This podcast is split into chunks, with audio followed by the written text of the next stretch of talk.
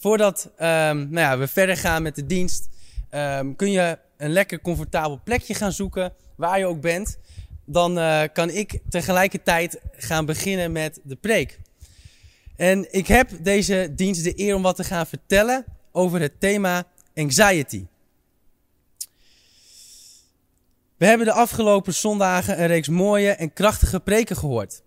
Over hoe je vrijheid kunt ervaren in verschillende gebieden van je leven. En ik ga me bij deze reeks een soort van aansluiten en zal het hebben over ervaar vrijheid in je denken. Voor degenen die denken, het thema anxiety, anxiety. Wat is dat nou, wie, wat is dat nou voor een raar woord? Nou, anxiety is een Engels woord. De oorspronkelijke uh, nou ja, waar, waar, afkomstigheid weet ik niet, zo slim ben ik niet. Maar anxiety in het Engels betekent ongerustheid, spanning, stress, zelfs angst en paniek. En of je nu kijkt en je bent christen of niet, jong of oud, meisje of jongen, vrouw of man, het maakt niet uit. Want iedereen zal hier in zijn leven mee te maken gaan krijgen. Tijdens dit coronavirus zijn we allemaal hard bezig om, uh, of allemaal, zijn bepaalde mensen heel hard bezig om een vaccin te vinden, zodat we immuun worden. Maar voor anxiety zal niemand immuun zijn. Dus de vraag is, wanneer anxiety om de hoek komt kijken in mijn leven, hoe ga ik er dan mee om? Normaal gesproken was nu de tenniscompetitie vol aan de gang geweest. En stel je nou voor dat je, dat je lekker aan het wandelen bent en het is een mooie zomerse dag in het weekend, zaterdag of zondag. Vogeltjes fluiten en, en je loopt langs een tennispark. En weet je wel, je hoort dat geluid als iemand de bal raakt. Zo van pop en pop. En je denkt, oh, even kijken. En je ziet mensen daar lekker relaxed een balletje slaan, heen en weer. En je denkt van, nou, laat ik, laat ik het tennispark op gaan lopen. En dan um, zie je nog wat mensen heel relaxed een, een theetje of een biertje uh, drinken, terwijl dat ze naar een wedstrijd aan het kijken zijn. En het is dus allemaal super relaxed op dat tennispark. Maar dan zie je een klein, mollig jongetje, iets verder, een paar banen verderop, uh, met lang krullend haar. En je weet dus eigenlijk niet van afstand of dat nou een jongetje is of een meisje. Maar je gaat ervan uit dat het een jongetje is. En je ziet dat kereltje zo de bal fout slaan. En vervolgens begint die gozer helemaal te flippen. Hij schreeuwt en laat zelfs lichtelijke agressieve verschijnselen zien. En dan speelt hij nog een punt en verliest hij dat punt weer. En dan slaat hij weer de bal fout. En hij begint weer te schreeuwen en nu gaat hij ook lopen stampen en lopen springen en zo. Alsof de wormen eruit moeten komen. En um, het is een moment geworden dat je bijna plaatsvervangende schaamte, of niet zelfs bijna, je hebt plaatsvervangende schaamte gekregen. En dan ga je natuurlijk op dat jongetje blijven letten. En je gaat nog een punt van hem kijken en ja hoor, hij verliest weer. En je denkt al bij jezelf, wat gaat hij nu weer doen? En hij doet het nog gekker dan de vorige keer. Hij hamert zijn racket zo op de grond, smijt dat ding zelfs over het hek heen. En ja, het is, uh, het is een ramp. En je denkt eigenlijk bij jezelf, dat jongetje heeft zeker mentale coaching nodig. En helaas, zal ik eerlijk bekennen, ik was, ik was dat jongetje. Ik was een ramp. Side note, dat ben ik nu niet meer. Dus voordat de gemeente voor me gaat bidden en zo, is het gelukkig niet helemaal meer nodig. Ik ben een beetje normaal geworden. Maar na al die jaren, nu natuurlijk uh, vijftien jaar ouder ben ongeveer, um, snap ik waarom ik zo gek deed. Want zodra er een gedachte bij mij binnenkwam dat ik ging verliezen, schoot angst, onrust en paniek in mijn hoofd. En wist ik niet helemaal hoe ik dat kon controleren. En vervolgens belemmerde dat zelfs mijn spel, niet alleen in mijn, het belemmerde niet alleen mijn gedrag, maar het belemmerde ook mijn spel. Want zodra ik in die cirkels kwam, ging het alleen maar slechter.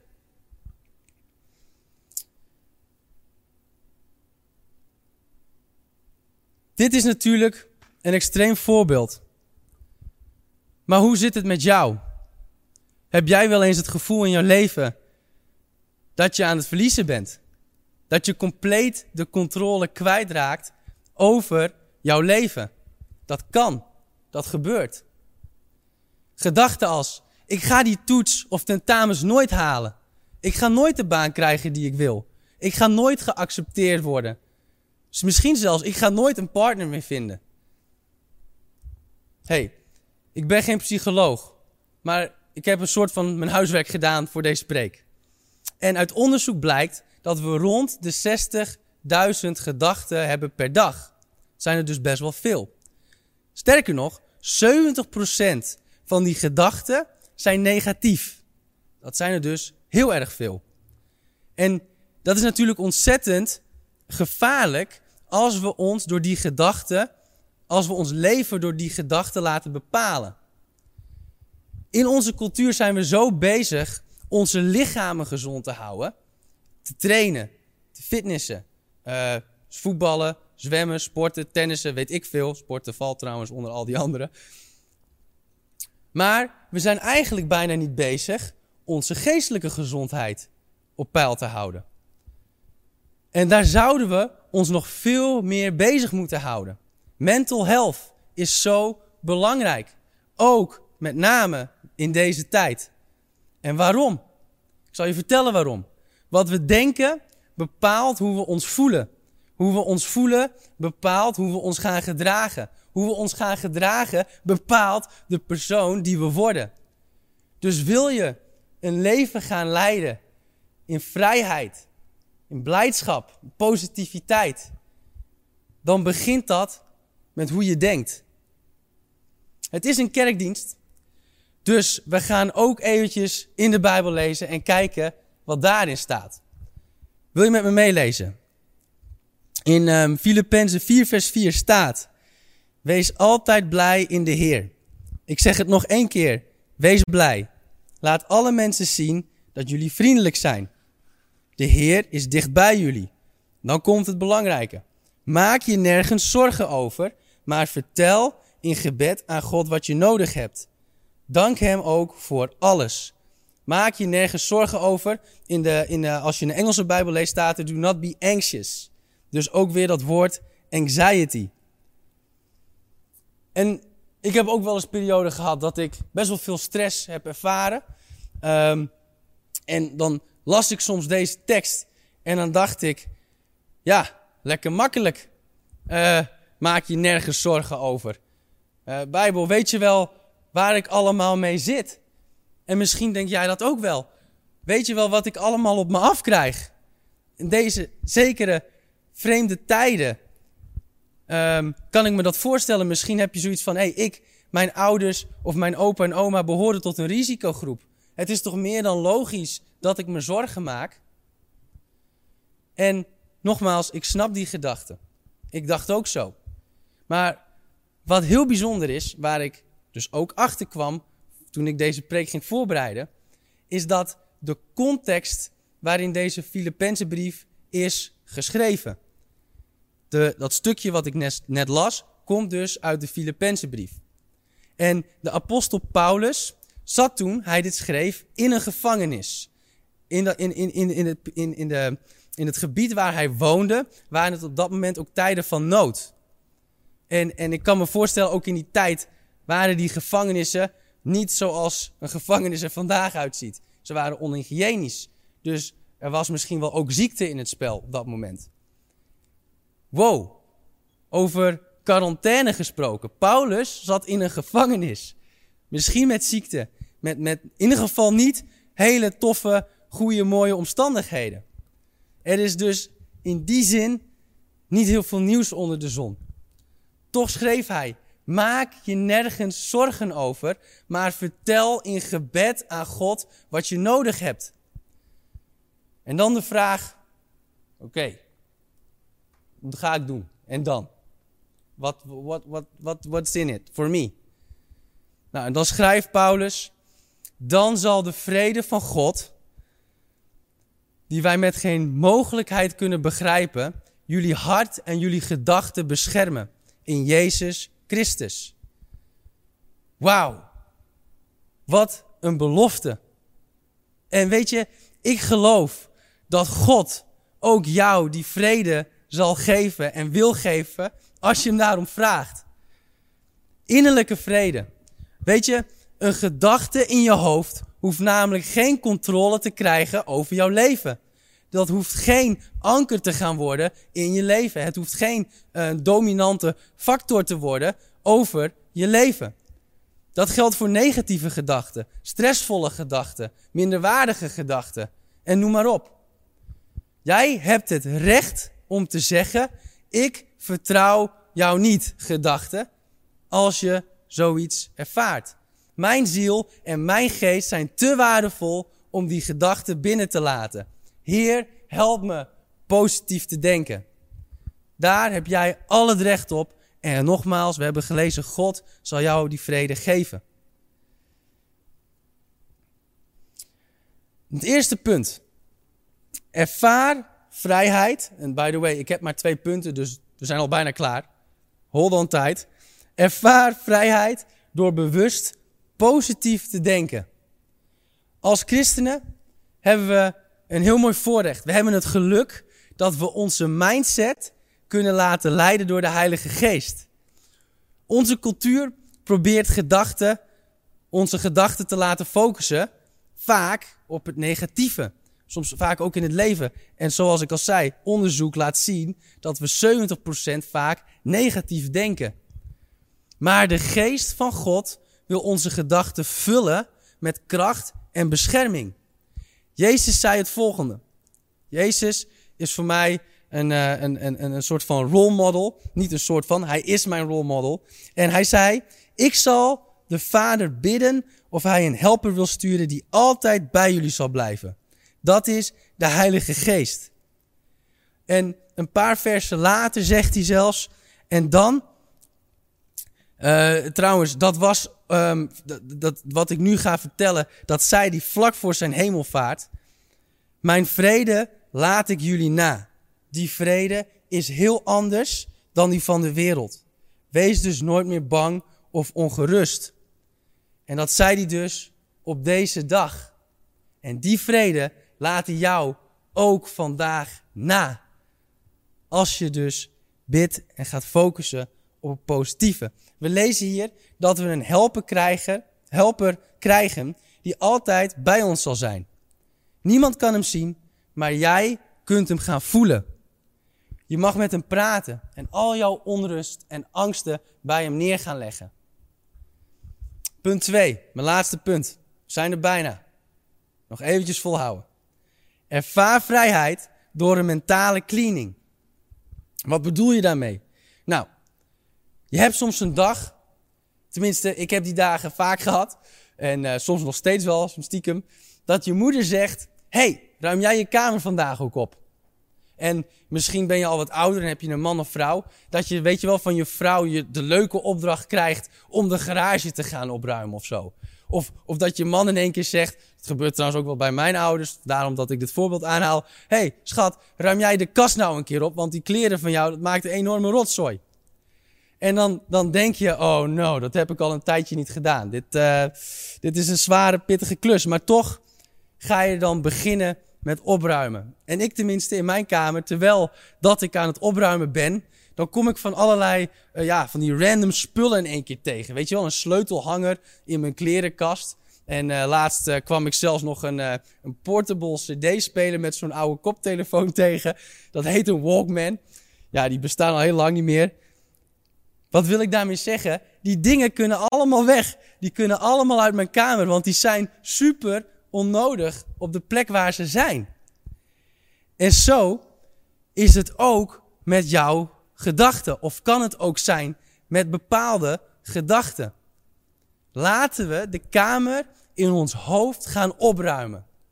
Hoe dan? Hoe ga ik dat doen? Nou, ik heb TED Talks gekeken en zo van een paar psychologen. Dus uh, ik hoop dat ik hier wat advies kan geven die gaan helpen om die negatieve gedachten in je hoofd op te gaan ruimen. Let's clean the house. Wat zijn gedachten die jij regelmatig hebt?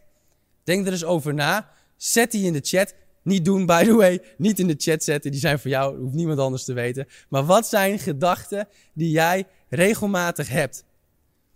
En dan doen we een reality check. Denk dus voor jezelf na. Wat zijn gedachten? Dan gaan we aan de reality check werken. Vraag jezelf af, Hoe laat, hoe laten die gedachten mij eigenlijk voelen? Zijn die gedachten waar? En wat zegt God over deze gedachten? Bijvoorbeeld, ik ben bang dat anderen mij niet um, slim genoeg vinden. Of ik ben bang dat anderen mij niet aardig genoeg vinden. Of ik ben bang dat anderen mij niet um, misschien, misschien knap genoeg vinden. Laten we het gaan proberen. Laten we het, gaan, laten we het doornemen. Hoe laten die gedachten mij voelen? Slim genoeg, niet aardig genoeg, niet mooi. Die gedachten maken mij benauwend.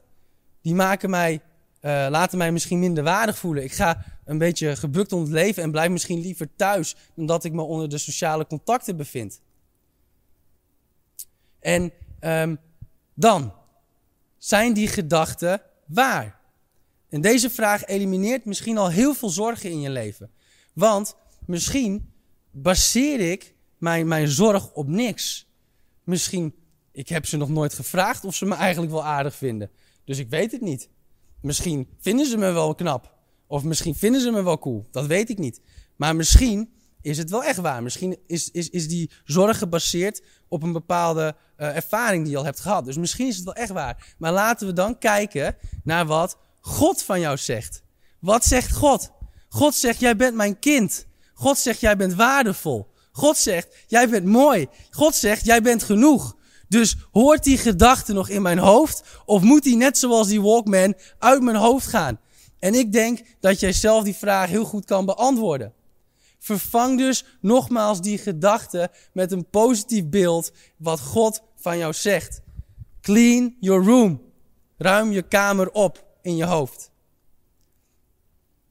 Nog één keer terugkomend bij Paulus.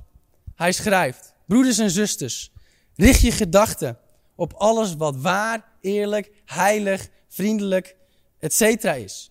En goed is. Dus nogmaals, richt je gedachten op het positieve. Laten we ons daar ook op gaan focussen. Wat zijn de gedachten die je hebt over je toekomst? Laat mij je, laat mij je die vertellen. Zodat je er alvast kan gaan, aan kan gaan wennen. Jouw toekomst is hoopvol, want Jezus en God is in controle. Wat zijn jouw gedachten over het verleden? Jouw verleden is geweest, het oude is geweest, het nieuwe is gekomen en Jezus is onze redder. Wat zijn misschien gedachten over je situatie? Gods hand is op jouw leven en Hij belooft ons te beschermen en ons te zegenen. Dus wat zal ons nog kunnen stoppen? En ik geloof dit zo voor jouw leven. Ik geloof dit zo, wie en vanuit waar je nu ook kijkt. Weet je, laten we met die gedachten de rest van de week doorgaan. Laten we zo deze week afmaken. En als jij je in deze boodschap kunt vinden, dan wil ik vragen of je zo meteen met me mee wilt bidden. Misschien kijk je en doe je al een tijdje niks meer met het geloof. En ben je eigenlijk een soort van afgegleden. Misschien kijk je en heb je nog nooit een bewuste keuze voor Jezus gemaakt. Dan wil ik je ook vragen om zo meteen met me mee te bidden. Misschien heb je een schoonmaak nodig in je manier van denken en realiseer je dat je eigenlijk veel te vaak negatief denkt over een bepaalde situatie of zelfs over jezelf. Weet je, en, en schaam je niet om hulp te vragen. Schaam je niet om hulp te zoeken. God wil, uh, wil jou helpen door middel van gebed, maar ook door middel van mensen. Sommige dingen kunnen heftig zijn, zoals echte anxiety disorder, depressiviteit, paniek en angstaanvallen. Dus laten we daar ook in wijs zijn. En, en dat, dat, dat betekent niet dat God niet voor jou is. God is altijd voor jou. God wil altijd bij je zijn. Maar misschien zijn er bepaalde dingen waar wat extra aandacht aan moet worden gegeven. En, en nogmaals, schaam je daar niet voor. Het is oké. Okay. Weet je, als, als jij bij die groep hoort waar ik het net over had, dan wil ik je, dan wil ik je zo op het hart dragen om op de button te klikken en digitaal je hand omhoog te steken. Ik daag je uit om je hart voor Gods geest en vrede en vrijheid te openen. Als je God binnenlaat in je denken, zal het zoveel vrijheid met zich meebrengen. Dus, dus terwijl je met me meepit, druk ook op de knop. En laten we daarna nog gaan genieten van hele mooie, krachtige worship. Jezus, vul mijn gedachten met uw vrede en verwijder onrust in mij. Uw geest schept vrijheid in mijn denken en trapt vrees uit mijn hoofd. U bewaakt mijn gedachten als een sterk bewapend fort. Dank u wel. U bent mijn hoop. U bent mijn toekomst. Jezus, u geeft genade. U wilt mij vergeven. Dank u wel. In Jezus' naam.